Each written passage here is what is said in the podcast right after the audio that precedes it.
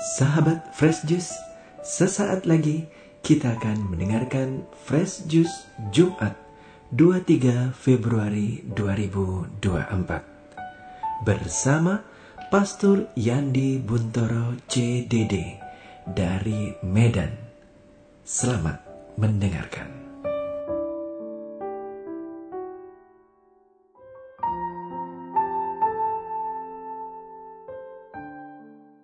Halo, jumpa lagi dengan saya, para pendengar dan pewarta Daily Fresh Juice yang saya cintai. Saya Pastor Johannes Yandi Buntoro CDD di tempat tugas saya di kota Medan. Injil kita pada hari ini diambil dari Injil Matius bab 5 ayat 20 sampai dengan 26. Dalam khotbah di bukit, Yesus bersabda, "Jika hidup keagamaanmu tidak lebih benar daripada hidup keagamaan ahli-ahli Taurat dan orang Farisi, sesungguhnya kamu tidak akan masuk ke dalam kerajaan surga." Kamu telah mendengar yang difirmankan kepada nenek moyang kita. Jangan membunuh. Siapa yang membunuh harus dihukum. Tetapi aku berkata kepadamu, setiap orang yang marah terhadap saudaranya harus dihukum. Siapa yang berkata kepada saudaranya kafir harus dihadapkan ke mahkamah agama, dan siapa yang berkata jahil harus diserahkan ke dalam neraka yang menyala-nyala. Sebab itu, jika engkau mempersembahkan persembahanmu di atas mezbah, dan engkau teringat akan sesuatu yang ada dalam hati saudaramu terhadap engkau, tinggalkanlah persembahanmu di depan mezbah itu, dan pergilah berdamai dahulu dengan saudaramu, lalu kembali untuk mempersembahkan persembahanmu itu. Segeralah berdamai dengan lawanmu, selama engkau bersama-sama dengan dia di tengah jalan, supaya lawanmu itu jangan menyerahkan engkau kepada hakim, dan hakim itu menyerahkan engkau kepada pembantunya, dan engkau dilemparkan ke dalam penjara. Aku berkata kepadamu, sesungguhnya engkau tidak akan keluar dari sana sebelum engkau membayar hutangmu sampai lunas. Demikianlah sabda Tuhan. Hari ini Yesus kembali mengingatkan kepada kita betapa seriusnya apa yang keluar dari mulut kita. Bahkan ketika orang lain membuat kita marah pun, kita tidak boleh memarahi dia dengan kasar atau menyakitkan hati. Kecewa atau marah tentu saja boleh, tidak ada masalah. Yesus juga marah kok. Kita lihat bukan dalam Alkitab. Tapi memarahi orang sampai menyakiti hatinya, apalagi menghakimi dia, apalagi mengata-ngatai dia dengan sebutan yang buruk, ini sama saja dengan melukai hati Tuhan yang menciptakan orang itu. Misalnya saja ada seorang rohaniwan, bahkan dia juga adalah dosen, dengan santainya dia mengatakan tolol kepada seorang pejabat. Mungkin pejabat itu tidak mendengar, tapi saya pikir mendengarlah, karena di media sosial pasti orang menyebar-nyebarkan itu rakyat yang mencintai pejabat itu akan merasa terluka hatinya. Akan merasa orang itu tidak benar. Karena mengatai orang dengan kata-kata yang buruk itu sama saja dengan memberi hadiah kepada orang, tapi orang itu bisa memilih untuk menerima hadiah itu atau menolaknya. Kalau menerima, maka tentu akan sakit hati. Tentu akan terluka atau mungkin akan merencanakan satu balas dendam. mengata-ngatai balik. Tapi kalau hadiah itu tidak diterima, maka hadiah itu kembali kepada si pemberi. Jadi siapa yang tolol? Siapa yang kafir? Siapa yang bodoh? Yaitu orang yang mengatakan itu. Bahkan Yesus ingatkan lagi kepada kita. Jika ada orang tidak puas kepadamu, maka engkau pun tidak layak atau tidak pantas memberikan persembahan kepada Tuhan. Tentu banyak orang tidak puas kepada kita. Tidak semua orang suka akan apa yang kita buat. Tapi kalau kita memang berbuat salah dan orang lain tidak puas pada kita, itulah yang dimaksud oleh Yesus.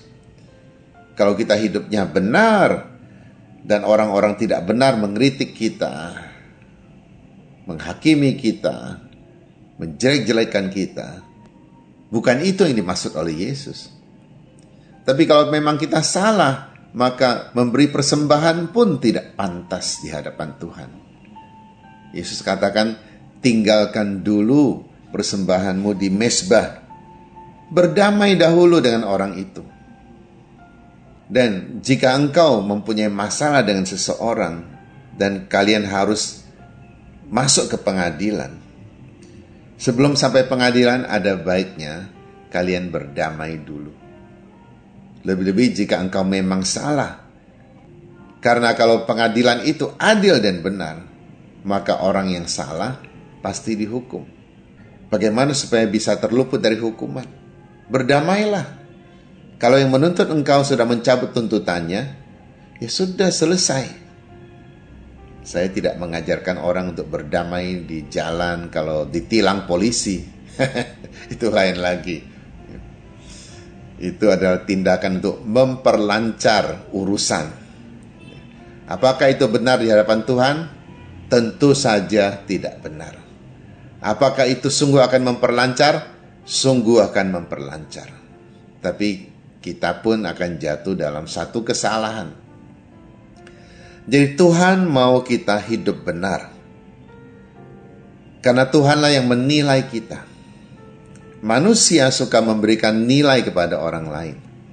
Tapi nilai dari Tuhan adalah sejak awal adalah nilai penuh. Tuhan menciptakan setiap orang dengan hati yang sempurna. Tetapi karena berbuat salah, maka kesempurnaan itu berkurang. Nilai kita berkurang, tapi masih lumayan banyak. Beda dengan manusia yang memberikan nilai kepada orang mulai dari nol kalau orang yang dia nilai kurang berprestasi, maka nilainya rendah. Kalau berprestasi, nilainya tinggi. Tetapi nilai yang diberikan manusia tidak selalu tepat. Ada yang bahkan sangat tidak benar. Dan yang tidak benar ini tidak perlu didengarkan. Kalau Anda merasa nilaimu sudah berkurang di hadapan Tuhan, mari kita berjuang. Mari kita memperbaiki diri. Dan itulah yang perlu dalam masa prapaskah ini, kalau memang kita mempunyai banyak kebiasaan buruk, mari kita ubah. Mari kita belajar menjadi orang yang kembali baik seperti dulu. Mari kita kembali kepada nilai sempurna yang Tuhan berikan pada kita. Mari gunakan kesempatan untuk bertobat, menerima sakramen tobat, dan juga sungguh-sungguh memperbaiki diri mampu mengubah satu atau dua kebiasaan buruk saja dalam masa prapaskah ini, itu sudah sangat bagus, sudah sangat berhasil. Dan Tuhan senang kepada orang yang berusaha daripada kepada orang yang mengatakan, ah percumalah ngaku dosa, nanti saya buat lagi. Ini sama saja dengan belum menyesali dosa, itu sudah merencanakan mau buat lagi. Atau sudah yakin nanti akan buat lagi. Percayalah pada Tuhan. Ketika kita menyerahkan diri kepadanya, Tuhan akan membantu kita dengan rahmatnya. Kecuali kita menolak rahmat Tuhan. Setiap kali ada godaan, kita dengan santai mengatakan nanti akan ngaku dosa lagi.